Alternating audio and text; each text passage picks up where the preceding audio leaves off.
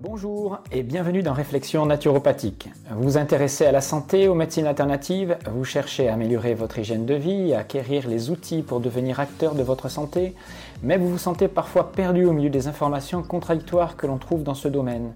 Alors bienvenue sur Réflexion naturopathique, le podcast qui apporte un éclairage nouveau et approfondi sur les questions de santé, de bien-être et de développement personnel. Je suis Jean-Brice je suis praticien naturopathe, professeur d'éducation physique et sportive, conférencier, je dirige la formation alsacienne de naturopathie. Je vais partager avec vous plus de 30 ans de pratique, d'expérimentation et de recherche autour de naturopathie et de la santé en général. Ce podcast est un espace de réflexion autour de nombreuses questions que l'on peut se poser quand on souhaite prendre sa santé en main. Je vous propose donc d'aborder avec un regard critique et le plus objectif possible de nombreux thèmes liés à la santé et au bien-être, à travers une approche qui s'appuie à la fois sur les connaissances scientifiques modernes et sur les principes des médecines naturelles traditionnelles, en particulier ceux de la naturopathie, une médecine de terrain que j'exerce et enseigne depuis plus de 20 ans.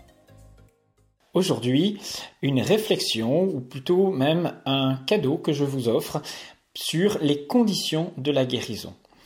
Je vais revenir sur une notion très importante dans la dimension psycho-émotionnelle des maladies et je vais vous expliquer quelle est l'une des conditions nécessaires à la guérison de toutes les maladies. En cette année un petit peu difficile et par rapport à ce qui nous attend, il va être très difficile de trouver de l'amour autour de nous, de trouver de la reconnaissance, de la compassion, du bien-être. Et il va falloir rechercher cette euh, amour, cette sensation de bien-être en nous. C'est, on verra, l'une des conditions au bonheur. Alors, revenons sur la notion psycho-émotionnelle de la maladie. La maladie est en fait un état conflictuel, c'est-à-dire un état qui euh, montre qu'il y a un décalage entre ce que vous vivez réellement dans votre vie et ce que vous aimeriez vivre au fond de vous réellement, ce pourquoi vous êtes fait. Ce décalage génère de la peur, de la tension, du ressentiment, un état de stress qui génère de la maladie. C'est ce qu'on appelle l'état conflictuel. Et c'est comme si, dans cet état-là, nous nous fermions, à cause de certaines souffrances, à la lumière et à l'amour qui nous entoure. C'est comme si nous étions dans un bunker complètement hermétique et nous nous fermions à tout ce qui se passe autour de nous de positif. Nous sommes enfermés dans nos peurs et nos souffrances. Et nous ne voyons pas ce qu'il y a de positif à l'extérieur. Alors, comment la guérison peut arriver? Eh bien, il suffit d'entrouvrir la porte. Et on s'aperçoit très vite que ce n'est pas l'ombre qui sort vers l'extérieur, mais c'est la lumière qui va envahir la pièce dans laquelle vous êtes. Ce qui veut dire que la lumière, elle est toujours là, elle est toujours autour de nous. En réalité, cette lumière symbolise l'amour. L'état sombre dans lequel on est, c'est nos peurs. Il n'y a que deux grands sentiments sur Terre, la peur et l'amour. Bien sûr, derrière la peur, vous pouvez mettre la colère, le ressentiment, la haine, la jalousie, tous les, ressentis négatifs. Et derrière l'amour, vous pouvez mettre euh, la compassion, euh, la reconnaissance, le don, etc. Tout ce qui est associé à des choses positives et qui libèrent et qui amènent à l'état de santé. La santé, c'est lorsqu'il y a en vous plus d'amour que de peur, plus de bien-être que de souffrance. Donc la question, ça va être comment nous procurer suffisamment d'amour pour vivre bien. On entend souvent dire que c'est l'amour qui guérit. Mais c'est un petit peu galvaudé, car si on n'a personne à aimer, si on n'est pas aimé, ou si l'on ne s'aime même pas soi, qu'est-ce qui va nous permettre de guérir? En fait, ce n'est pas simplement l'amour. C'est la joie qui guérit. Spinoza a basé toute sa structure philosophique sur les principes de la Kabbale, une Kabbale laïque, hein, et il explique qu'il y a trois sentiments qui euh, nous animent, dont deux d'entre eux rendent malade et un guérit. Le premier, alors quand je dis rend malade ou guérit, c'est nous met dans un état de mal-être ou nous apporte du bonheur, du bien-être. Le premier, c'est quelque chose de l'ordre de la tristesse qui crée une sorte d'état très négatif à l'intérieur de soi. On peut facilement le comprendre, on a tous ressenti de la tristesse à un moment donné. C'est une sorte d'état dépressif associé à une sorte de dévalorisation, etc. L'incapacité à agir. Le deuxième sentiment est beaucoup plus subtil. Il s'agit de la joie passive. Ça pourrait paraître quelque chose de positif, mais en fait il s'agit d'une joie qui vient des autres, Je suis heureux parce que mes enfants sont en bonne santé, parce qu'ils travaillent bien à l'école. Je suis bien parce que mon mari m'a offert des fleurs. Je suis bien parce que mon patron m'a félicité pour mon travail. Mais cette joie n'émane pas de vous et on va voir qu'elle est problématique car elle vous rend dépendant. La seule le sentiment qui guérit vraiment, sur lequel nous devons baser tout notre travail en développement personnel, c'est ce que l'on appelle la joie active, celle qui émane de moi, ce que l'on va appeler dans la spiritualité le rayonnement, ce qui permet de dégager de l'amour autour de soi. Alors, en cette année 2021, j'aimerais bien vous amener à vous poser une question essentielle. Le matin, quand je me lève, Qu'est-ce qui me fait vivre? Qu'est-ce qui m'anime? Qu'est-ce qui me procure de la joie active? C'est très difficile à trouver et vous avez des gens qui travaillent très longtemps sur eux et qui n'arrivent pas à trouver au fond d'eux ce qui génère de la joie active, ce qui leur procure une immense joie, du moins une joie qui leur permet d'être bien. Alors bien sûr, il faut enlever vos enfants, votre famille, euh, votre travail, tout ce qui vous rend dépendant des autres. Parce que le jour où vos enfants partiront, qu'est-ce qu'il vous restera? Le jour où votre mari ne sera plus attentif à vous, ne vous offrira plus des cadeaux, qu'est-ce qui vous restera? Le jour où votre travail, ne, votre patron vous renverra, etc., il ne vous restera rien. Alors, ce dont je vous parle, c'est une des raisons de vivre, mais quelque chose que vous êtes capable de générer par vous-même. Tant que vous n'avez pas trouvé en vous une raison de vivre qui génère de la joie, à quoi, en quoi votre cerveau vous enverrait-il la guérison? Je parle pour quelqu'un qui n'est pas bien, qui est dans une forme de dévalorisation, de tristesse, de désespoir. En quoi, et bien sûr malade, le cerveau, lui, pour basculer dans la guérison, a besoin d'un chemin, a besoin de se projeter. Je vais guérir, oui, mais pourquoi? Et elle est où votre joie active? Tout le reste, c'est des leurs. Votre cerveau ne peut envoyer la guérison, parce qu'il n'y a que lui hein, qui permet de vous guérir, c'est vous qui ne pouvez que vous auto-guérir, à condition d'être dans un état qui va supprimer l'état de stress et de tension, du moins une bonne partie, pour que votre vie prenne un sens. C'est quoi qui me fait vivre C'est quoi qui me procure ma joie de vivre? Eh bien, parfois, vous avez des personnes qui ne trouvent pas de réponse à ça. Si vous n'avez pas de motif de guérison, de motif d'avancer dans votre vie, d'évoluer, le cerveau n'a aucune raison d'envoyer des réparations dans votre corps. Guérir, oui, mais pour faire quoi? M'emmerder comme avant? Continuer d'avoir une vie aussi euh, pourrie avec toutes ces souffrances? Ça, ça n'a aucun intérêt. Le cerveau, il ne sait pas envoyer la guérison pour ça. Alors, il va falloir bien sûr travailler sur ces souffrances, mais savoir surtout, on peut très bien avoir des souffrances, des moments de tristesse dans la vie, etc. Mais si derrière vous avez suffisamment de joie active, à ce moment-là, vous allez pouvoir dépasser ces états-là et amener à la guérison. Des fois, on se demande pourquoi tous les mécanismes de la prière, de la méditation créent de la joie active. Oui, c'est vrai, ce sont des mécanismes qui créent de la, joie active, mais on ne sait pas vraiment pourquoi. Euh, on sait que les gens qui méditent sont bien, sont heureux, ils émanent de la joie, mais on ne sait pas ce qui se passe réellement.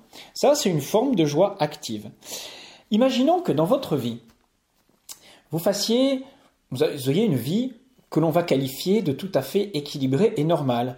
Vous avez un métier qui vous convient, votre famille se porte bien, vous avez une vie familiale, on va dire, tout à fait normale, euh, qui vous convient, avec des relations avec votre conjoint correct, vous faites de l'exercice physique, vous avez un petit hobby, etc. Et malgré tout, vous n'arrivez pas à vous débarrasser d'une pathologie. Ça veut dire qu'à un moment donné, il se peut vous n'ayez pas assez de joie active. Cela ne suffit pas pour vivre cette joie active et amener à du bien-être. Alors, il va falloir réfléchir comment s'en procurer. Il va falloir trouver au fond de vous ce qui vous convient le mieux, ce qui vous fait vibrer et ce qui va vous amener à cette joie active. La joie passive, je rappelle, rend malade. Ce n'est pas en euh, vous disant je vais m'occuper mieux de mes enfants, je vais mieux travailler euh, dans mon boulot et pour essayer d'avoir des des récompenses ou un, avis favorable de mon patron que vous allez vous procurez de la joie active. Le jour où votre patron il vous engueule, à ce moment-là, toute votre vie perd son sens. Le jour où votre mari euh, voilà n'est plus aussi attentif euh, qu'avant, ben, tout perd son sens. Donc la solution pour guérir, pour avancer, c'est de chercher comment vous procurer une joie active, c'est-à-dire quelque chose qui ne dépend pas des autres, qui ne dépend même pas du système. Être bien ici, là, en faisant ce que j'aime. Alors, ça peut être bien sûr chausser des baskets et aller courir, ça peut être euh, méditer, ça peut être faire du bricolage, ça peut être voilà, il faut qu'il y ait de la créativité. On verra que c'est quelque chose, je pense que c'est quelque chose, moi, de très important, créer. Mais attention, il est très difficile de créer et euh, sans être dépendant d'un système, euh, sans être dépendant. On peut créer en cuisine pour la famille, mais si si les avis, par exemple, à votre plat ne conviennent pas, c'est-à-dire que vous faites un plat et ce plat ne convient pas aux autres, peu importe, ce qui compte, c'est que vous ayez pris plaisir et que vous ayez vibré en faisant ce plat. Alors, on vous dit que la connaissance peut guérir. En réalité, ce n'est pas la connaissance qui guérit. La connaissance peut permettre de comprendre et d'agir pour se libérer. Mais il y a plein de personnes qui ont très très grandes connaissances. Il y a des personnes qui sont de grands philosophes, des maîtres, moi j'en ai connu, et qui sont pourtant malades. Donc ce n'est pas la connaissance qui guérit, c'est l'absence de joie active. Et derrière ce constat, euh, on va se comprendre qu'en fait, comme ce n'est pas la joie passive, celle qui dépend des autres, qui fait que nous sommes bien heureux euh, et que nous pouvons guérir, on va comprendre que nous sommes toujours seuls face à nos décisions, face à nos choix de vie. Bien sûr, il est important d'être entouré, d'avoir une famille, de pouvoir échanger, d'avoir des amis, euh, d'avoir une vie sociale. Mais vous allez vous apercevoir que dans votre vie, toutes vos décisions, vous allez les prendre toujours seuls. Bien sûr, vous allez demander l'avis d'un thérapeute, l'avis d'un médecin, l'avis d'un ami, l'avis d'un membre de votre famille.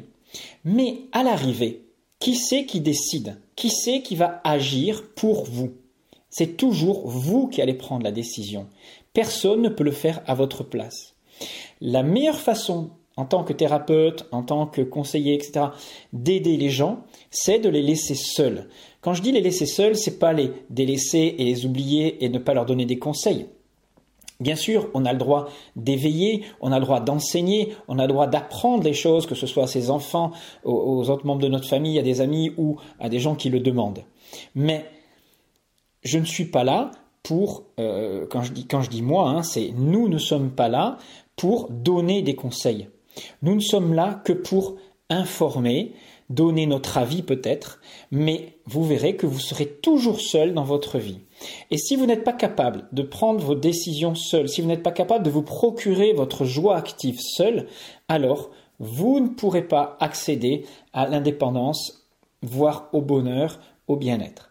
Quand on a que, que vous ayez 20 ans, 30 ans, 50 ans, 70 ans, c'est toujours vous et vous seul qui prenez les décisions pour vous. On se retrouve toujours seul à un moment donné dans la vie. Et euh, le patient, nous, nous sommes tous patients, on ne peut les aider, on ne peut être aidé que en apprenant à prendre nos décisions seuls. Tous les thérapeutes, tous les médecins qui vous disent comment faire, comment agir, se transforment en gourou. Et c'est là que c'est dangereux. Allez chercher l'information, apprenez à la traduire, regardez si elle vous fait vibrer, si elle est en accord avec ce que vous voulez, si elle correspond à vos attentes profondes, et appliquez-les en fonction de ce que vous pensez être bon pour vous. Alors il n'y a pas de recette, il n'y a pas de secret de guérison, sinon euh, la, la, guérison serait reproductible à 100% pour toutes les maladies. Ce qu'il faut bien comprendre, c'est que pour chacun d'entre nous, il y a des solutions personnelles. Et celle-ci passe par qu'est-ce qui me procure de la joie active? Alors attention au piège du hobby. Vous savez, on va vous dire, moi, ce qui me procure de la joie active, c'est de collectionner les timbres, c'est euh, de bricoler, c'est euh, de faire du sport. Oui, ok. Alors regardons un petit peu ce que cela veut dire. Un hobby, une passion, ça donne du plaisir. Ça veut dire que votre cerveau, au moment où vous le vivez, sécrète des hormones, du bien-être, des endorphines, euh, de la dopamine. vous prenez à ce moment-là un petit shoot de bien-être. Alors il y en a qui le font en prenant du sucre, euh, des, friandises, d'autres qui le font en euh, faisant l'amour, d'autres qui le font en vivant euh, une passion. Donc si vous mettez des endorphines, à un moment donné, si vous cherchez sans arrêt ces shoots, hein, c'est que vous cherchez à calmer une souffrance. Donc en fait, quand vous vivez un hobby, une passion, un loisir, ça veut dire que l'on évite de se mettre là où on a de la souffrance. D'ailleurs, le mot hobby, c'est une distraction. Distraction, ça veut dire ça me sort de l'attraction, de là où je ne suis pas bien. On fait en fait juste des trucs dans notre vie pour éviter de nous confronter à nos problèmes, à nos souffrances. Sinon, expliquez-moi à quoi ça sert de passer des heures à apprendre la danse, à faire euh, du bricolage, du foot, à collectionner des timbres ou même à faire du yoga, si ce n'est bien sûr apporter du bien-être. Hein, je n'ai pas dit que ça n'en apportait pas. Mais ce bien-être, en fait, n'est souvent associé car euh, qu'à une chose qui va nous éloigner de la souffrance. Ça sert à éviter de se mettre là où on est mal. Donc réfléchissez à ce que vous essayez d'éviter, à l'état dans lequel vous essayez de vous mettre, pour éviter de regarder là où ça fait mal. Qu'est-ce que ce loisir, qu'est-ce que cette passion m'empêche de voir, m'empêche de vivre? Et on est tous comme ça. Je veux dire, moi le premier, je, ne me sens pas bien si j'ai pas fait mon exercice dans la journée, si j'ai pas un peu bricolé, si j'ai pas euh, créé quelque chose. Donc je vais chercher ma joie active dans certaines choses, mais il faut bien comprendre que derrière cette joie active, il y a aussi ce que je ne veux pas voir et mes souffrances. Donc le travail vers le bien-être, le développement personnel qui conduit au bonheur, passe par deux choses. Un, aller nettoyer les souffrances que nous avons en nous, nos traumatismes, nos croyances, les libérer, et voir peut-être qu'il y a d'autres façons de vivre et de voir les choses pour sortir de nos colères, de nos ressentiments, de nos haines, nos rancœurs qui nous rendent malades. Et il y a aussi le fait d'augmenter ma part de joie active, ma part d'amour en moi, pour avoir plus d'amour que de peur. Et là, il va falloir que je trouve quelque chose dans ma vie qui me fait vibrer. Voilà, c'est ce petit secret du bonheur que je voulais partager avec vous en, cette fin d'année 2020, en vous souhaitant de trouver ce qui vous fait vibrer. Et pour finir, je ne vais pas vous souhaiter une bonne année, je ne souhaite jamais la bonne année, je ne fais que, euh, par contre, vous souhaiter de vous la rendre aussi belle que possible. Parce que, vous avez compris, ce n'est pas ce que l'on souhaite qui se réalise, mais c'est ce que l'on fait. Alors, faites ce qu'il y a de mieux pour vous et réalisez-vous en découvrant votre joie active. C'est tout ce que je peux vous souhaiter de mieux cette année. À très bientôt.